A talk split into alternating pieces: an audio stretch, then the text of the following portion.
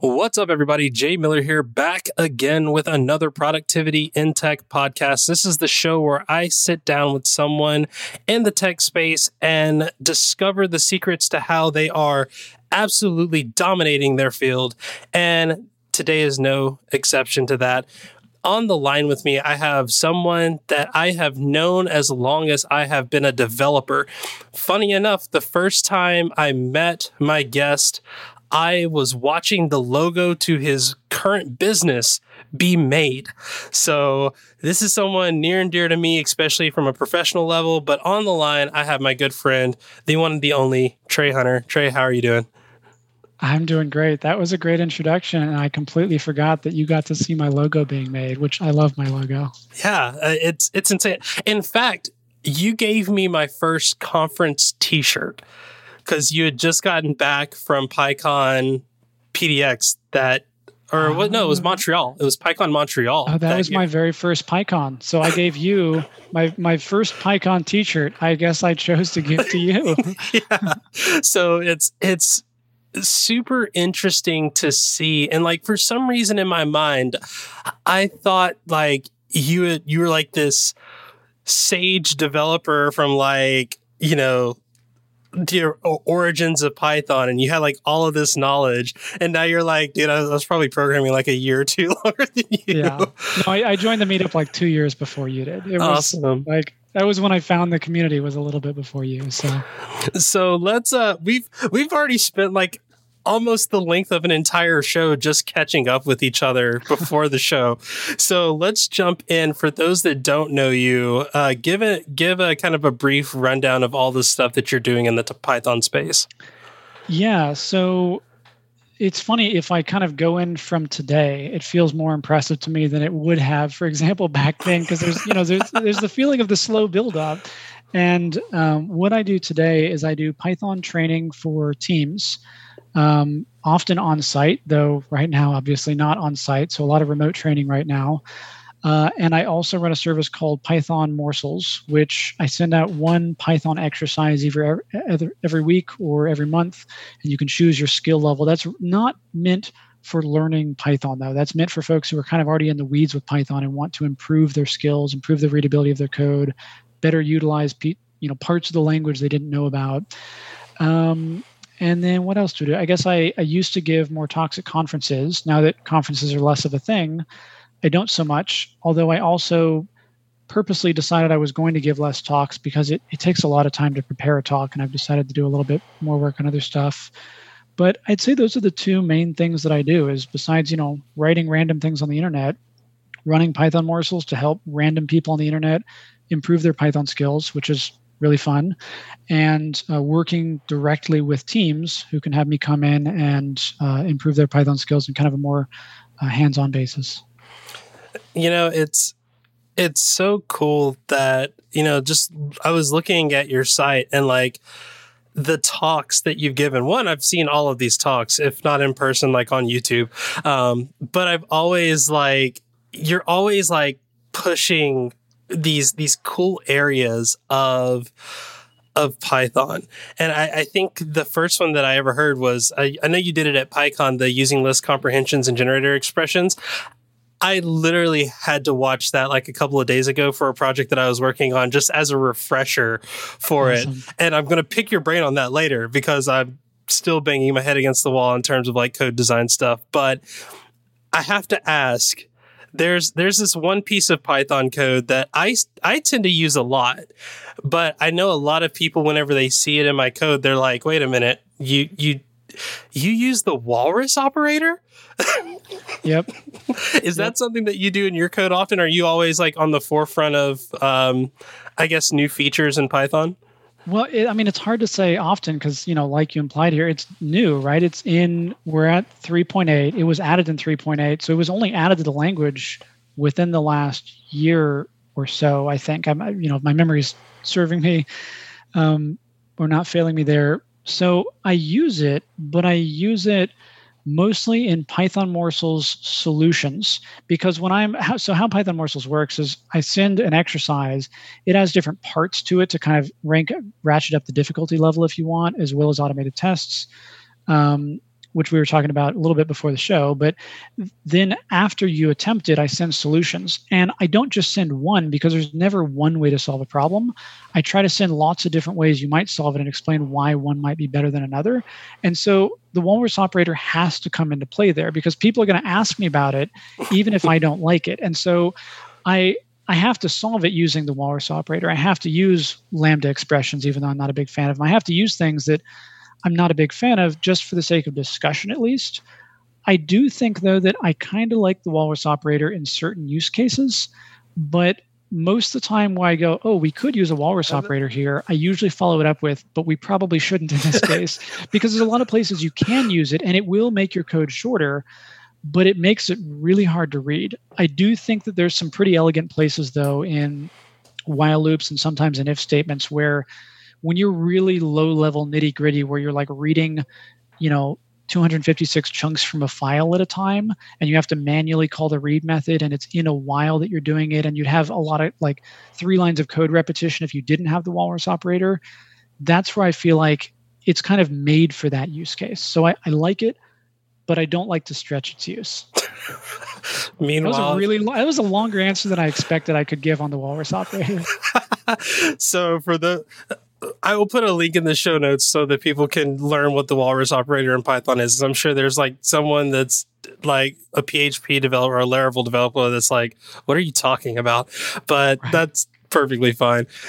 I think for me, I've always had this bad habit. I, I think Kenneth Love once told me like, the problem that he saw with a lot of my code is that if I learn a new way to do something, like that is my new go-to for like doing that thing. And at the moment, like I am a more itertools like junkie. Like I I had to refactor some code earlier because I literally had thrown in there like what was it? Um if some some condition um is in this lambda filterfalse statement and I was just like okay, I'm obviously overcomplicating this. Let me just rip all of this out and then maybe put it somewhere else where it doesn't have to be as complicated.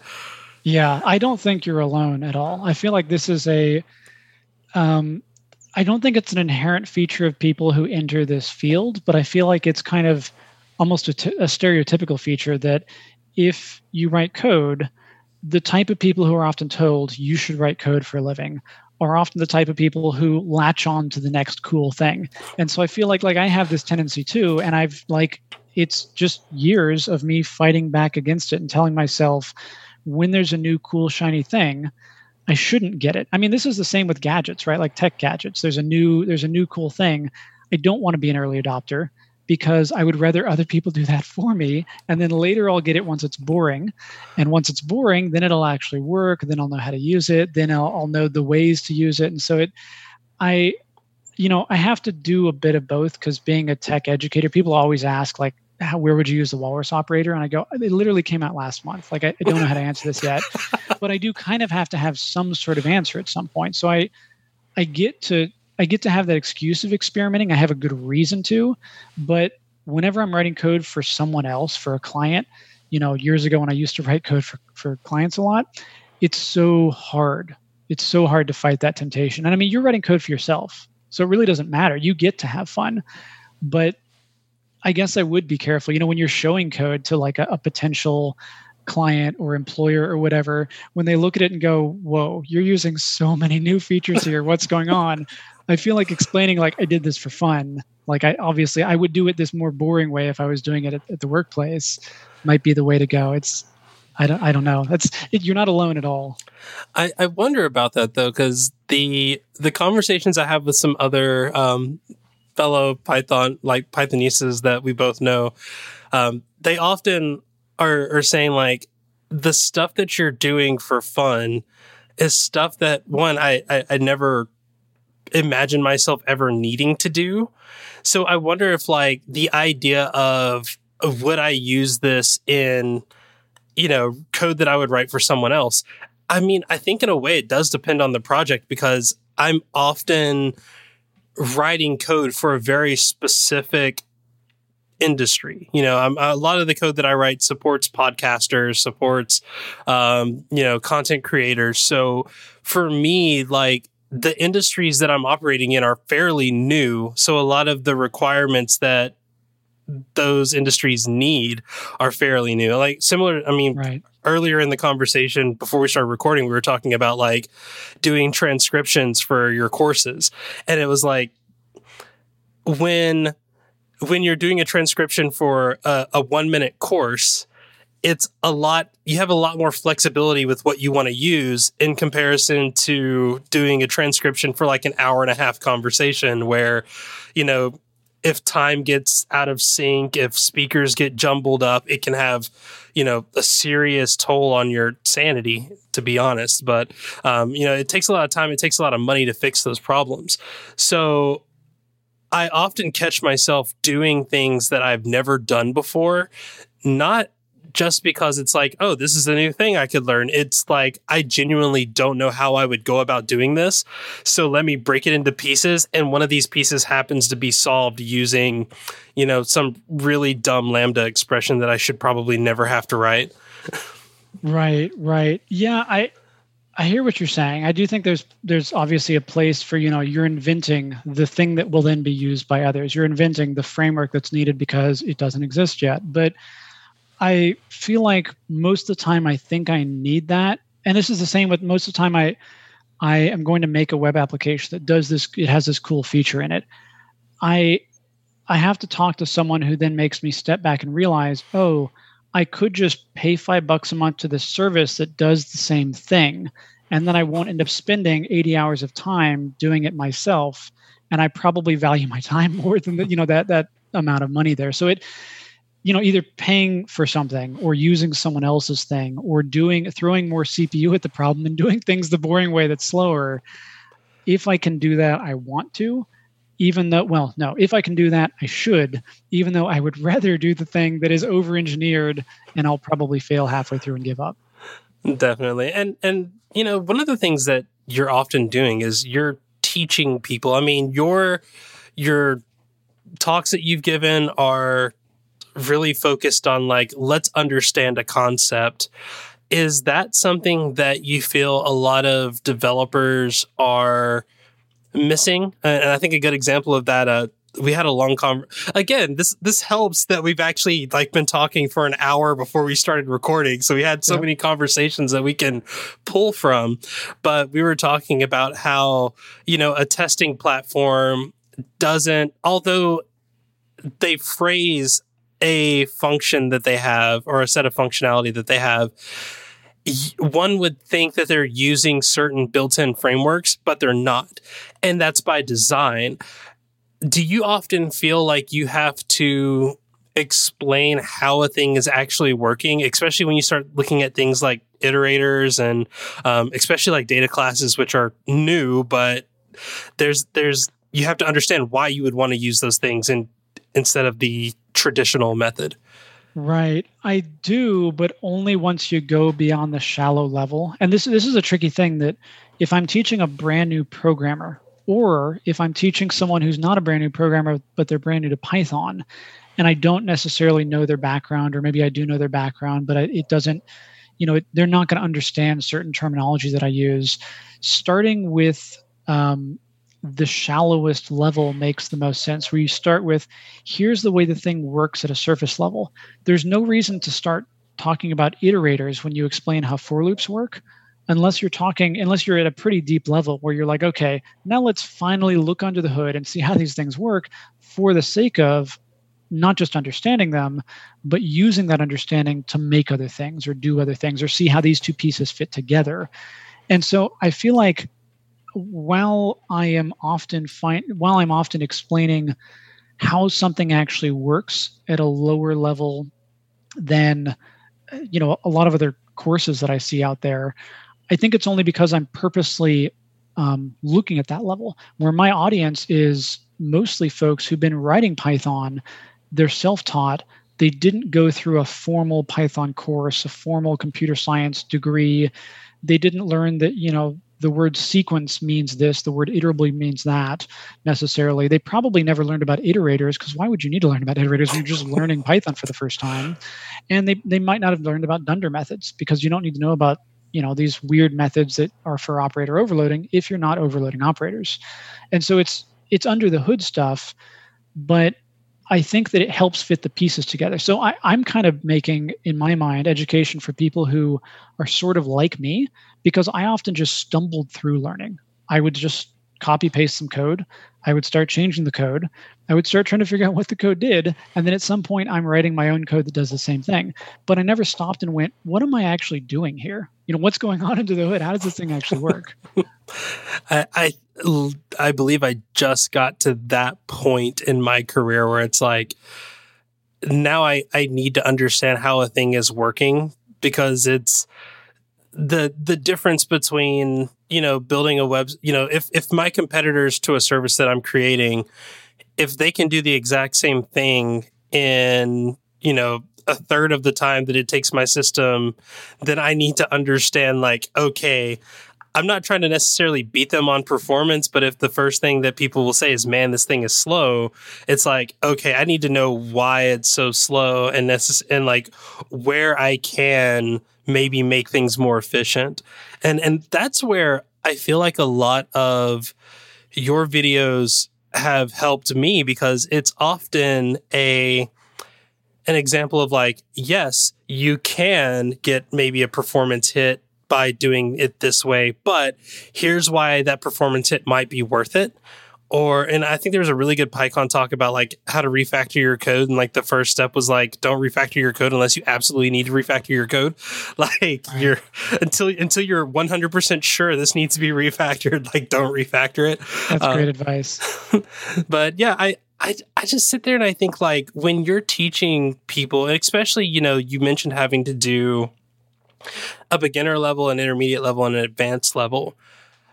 What are the metrics for that? Like, what what do you what would you consider like beginner versus intermediate and intermediate versus advanced? And I think that that goes towards that whole like junior developer level, if that's a thing, to intermediate developer, which apparently there are never job opportunities for, and then like senior level developer. Or is it kind of that model, or are you like creating your own?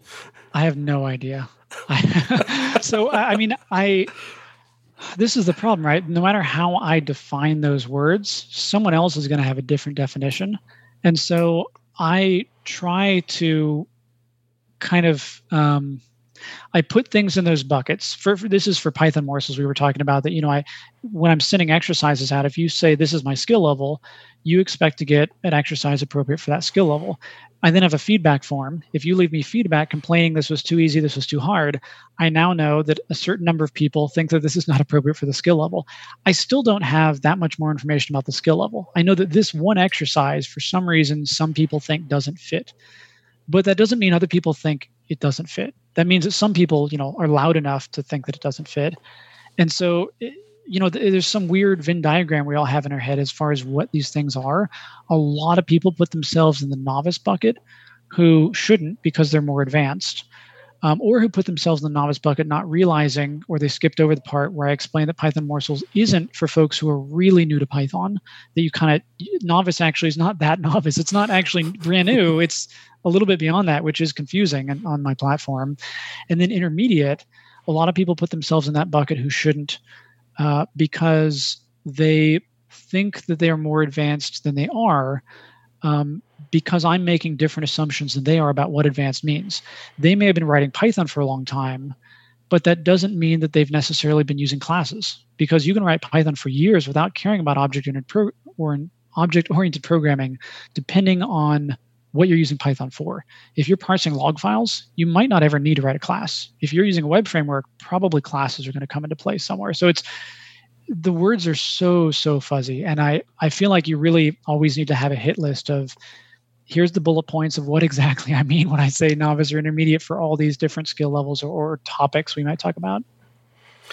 Definitely. And how does how does that impact when you're doing like team training because I, I feel like that's where it would get like super complicated when you when you're talking you're talking to like a CTO or you're talking to like a senior developer and you're like, "Hey, what's the skill level of your team?" Well, they don't want to be like, "No, we have a we have a bunch of beginners but you know right. for them they're just like no we have five senior developers you know seven intermediate developers and 10 junior developers like that that doesn't answer your question it just like it just throws a ton of ambiguity and like okay you have a bunch of people that have been programming for different lengths of time that doesn't actually address what their actual skill level is.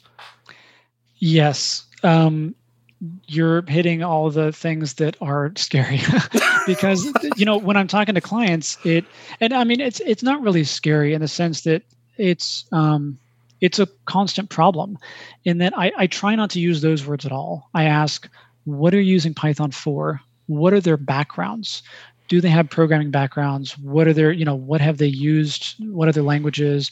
Are they already writing python code? Talk in specifics because when you use the words intermediate novice they all want to say that they're very skilled people and that's not going to be helpful for me. So when they want an intermediate python course i usually try to instead sell them on an intermediate level workshop that assumes knowledge of certain things if they don't have that knowledge we now need to talk about well how do we you know get that knowledge? Do we do a full intro class? Do we do something else?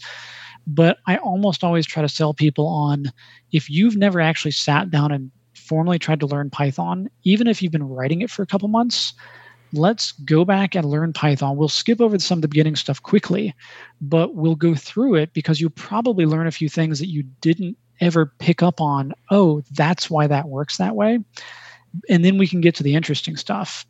And so I, I'm usually able to convince my clients that, you know, we may not call it an intro, but we're going to do a lot of kind of review based stuff to make sure we're at the same foundation. Because object oriented programming is a, really big example where this this comes up where a room full of people who have different programming backgrounds, some of them will go, Oh, a class, I get it. Some of them will go, A class, that's scary. And the ones who say, I get it, about half of them don't get it. They think they get it because they're coming from a very different programming language that has classes that don't work at all the way Python's classes do. So it's there's no good way to solve this without trying to in the moment kind of pander to the audience that you end up having in the room and changing the pace if you need to change it and saying you know we're going to cut this thing and focus more on this is that okay and so kind of reading the pulse of the audience that you've got I feel like it's just always necessary. There's there's no way to go in beforehand knowing everything you need to know. At least every time I've tried that, it almost works most of the time, and then it doesn't work for some cases. That you know, you're talking about classes. I get it. Like that immediately made me think of like JavaScript objects. Like yeah as much as I understand Python classes and I can like embrace a Python class or a Python data class, JavaScript objects just scare the fire out of me. And it's just like, I have no idea. Anytime they're like, oh, yeah, you have this object thing here. And I'm like, nope, not going to mess with that. Just, just going to yeah. continue down the road what? with what do I need to solve this problem? and like the terminology that's used is even scarier because like in python we have these scary words that we borrowed from other languages like um, having an instance of an object. In, in JavaScript, there's prototypical inheritance. What does that mean? there's I I am also scared by inheritance and how um, objects work in JavaScript, and I'm grateful that I I don't have to teach that to brand new programmers. So how how has the transition into like you know you mentioned you for a while you wrote a lot of code now you're teaching others how to write a lot of code um, how has that transitioned from you in terms of the type of projects that you work on, whether you work on them for fun or to to learn? Like, uh, just kind of explain how that transition kind of has gone over the past few years. Yeah, I am really, really lucky because, uh, well, I, I can't say the sole reason I'm really, really lucky, but one reason I am very, very lucky is that coming into training is something that kind of happened by accident, you know, by happenstance, the same way getting into consulting happened for me, realizing Python was a language I wanted to do, finding out about web development. I mean, a lot of these things were just someone came to me and had a problem or showed me a thing, and I went, oh, that's kind of cool. And it's possible I might have just never, that wouldn't have happened for years.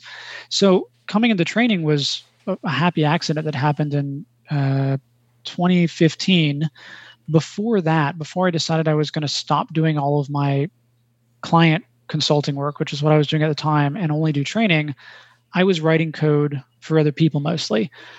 However, I was also kind of teaching on the side at the San Diego Python Group's workshops, which is where we met, San Diego Python Group, and um, I was contributing to open source sort of on the side, sort of for client work, but also sort of for like this is fun. You know, this may not be a billable hour I'm doing here because I can't really justify this being for you know a project I'm actually working on with a client, but it's an excuse to write code that's a, you know for learning for the sake of me figuring out how does GitHub interact with some you know Travis CI or with the Python package index or how does a pull request work? Because if I'm, you know, if if I'm contributing to a project I've ever contributed to, I then have to figure out how do I abide by their style guide and such. So writing code for fun was a thing I did. Now I get to do it all the time. Because if I'm teaching, the code examples that I write, I have full control over them. And if I decide I'm going to come up with some really wacky example that gets the point across because there's an analogy in there that works, that's fine. And it's in fact, it's fine if I then have a disclaimer afterwards, oh, you should never do this because there's this big flaw in the code here. Whereas I could never deploy that code to production. And so I I'm really lucky that I now get to write a lot of code for fun with the excuse in the back of my mind, at least, that this might end up being in curriculum one day, even though it, it isn't most of the time. You know, there's a chance that it might be. I, I love that. And I, I actually want to, uh, to wrap it up with, you know, what is next for you and for, you know, for your, your course uh, work that you're doing? Like what what has you most excited um, especially right now when there's not very many reasons to be excited? Right. Yeah this is a good question because you're right. There's a lot of reasons i'm not excited that are not particularly relevant to my work but have me kind of fretting about you know what am i doing with my life sort of. Um, and so in my work I guess it's funny because I often think of it as the opposite. What am I not excited about? What am I, I scared of?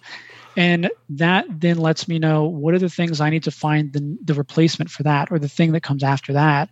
And a year or two ago, it was preparing talks at conferences takes a lot of time or being on the python software foundation board of directors i feel like i don't know what i'm doing i feel like i'm not making a difference there what's the thing i want to do instead um, and sometimes i'm kind of i've burned out on a specific thing I don't think I've burned out on Python exercises, but I do feel like I need something more well rounded there in the sense that I purposely took the approach a couple of years ago with Python morsels that I'm not going to write, I'm not going to tell you things, I'm not going to show you things in video.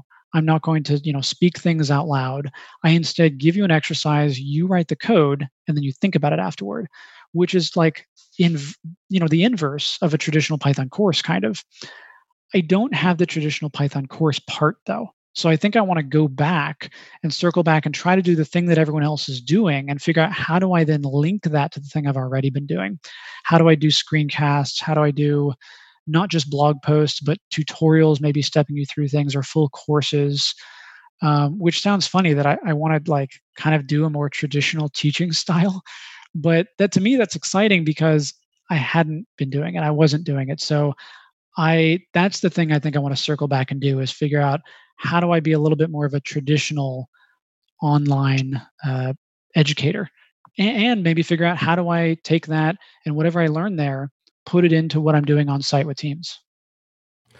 I think that that's probably one of the biggest things that has helped in my career is looking at new opportunities and taking them and then again, kind of doing that retrospective of like, how what did I learn in doing this and how can I apply this to other areas? I mean, for me, like I said, a lot of the code that I'm writing is often because of, you know, podcast related stuff.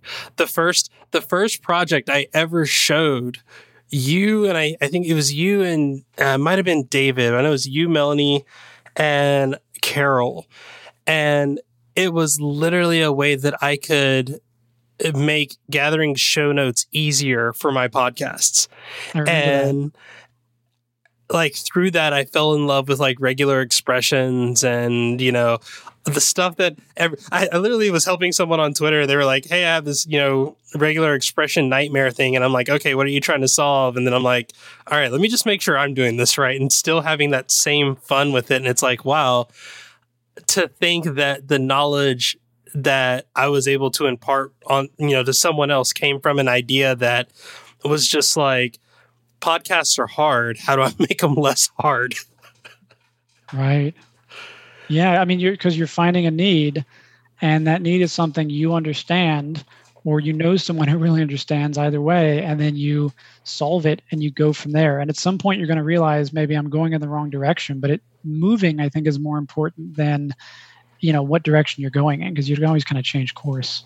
Absolutely, and it's a lot easier to to keep moving and change your direction than it is to actually start moving. Uh, so yeah.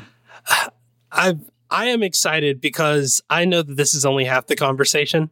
I know uh, right. uh, technically, I guess it's only two thirds of the conversation. So there's there's going to be a lot more coming up. But before we jump into the after show, let everybody know how they can connect with Python Morsels or uh, how they can get you to help uh, teach their team. Um, pythonmorsels.com is where you can go sign up, and you'll get uh, essentially the first month free uh, for that. And after that, you can choose whether or not you want to, you know, pay to get more out of that.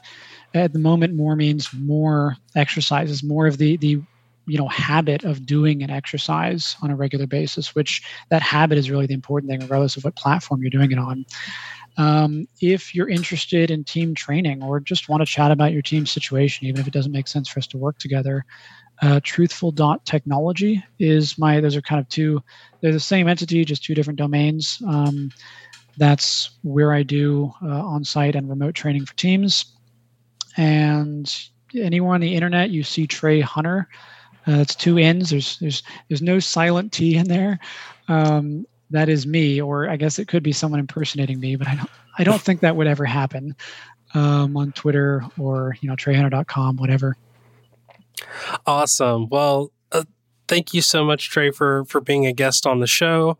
Uh, thank you, everyone that's been listening. And as I mentioned before, this is only part of the conversation. In a few minutes, Trey's going to be uh, pelting me with questions, and I'm really interested in what they're going to be because, again, when you've known someone for so long, uh, whether you know we've we've sat down over dinner and talked about a ton of things, we've talked online, we've talked in person. Like so many different conversations have been had. So, and I've always grown from like every single one of them. So I'm only excited to know, and I'm putting a lot of pressure on him. So that's okay. I know he can handle it. It's, it's going to be good. good, good, good. So if you want to hear that part of the conversation, then there's only one way that you can get it. There's a bonus feed that's available to anyone that emails info at productivityintech.com and ask to join our community. And there's two parts of the community. One is a, a, Slack channel that we're all hanging out in and, and chatting. If Slack isn't your thing, there's also a newsletter and a private group that like I will literally email people and say, Hey, how's it going? You know, what's been going on in your world? So if you would like that and you want access to this after show, info at productivityintech.com is the email just let me know. I'm putting it all on you and not on me. And you could also hit me up on Twitter. You can find me at kjaymiller. And of course, follow productivityintech.com or prod underscore in underscore tech for all information concerning the podcast and the business around it. And last but not least, a special thanks to Nadir Omawale for the use of his music, a hustler in spite of myself for the intro and outro that's going to do it for this episode of the Productivity in Tech podcast. Trey, are you ready to jump into the after show? I am very ready, Jay.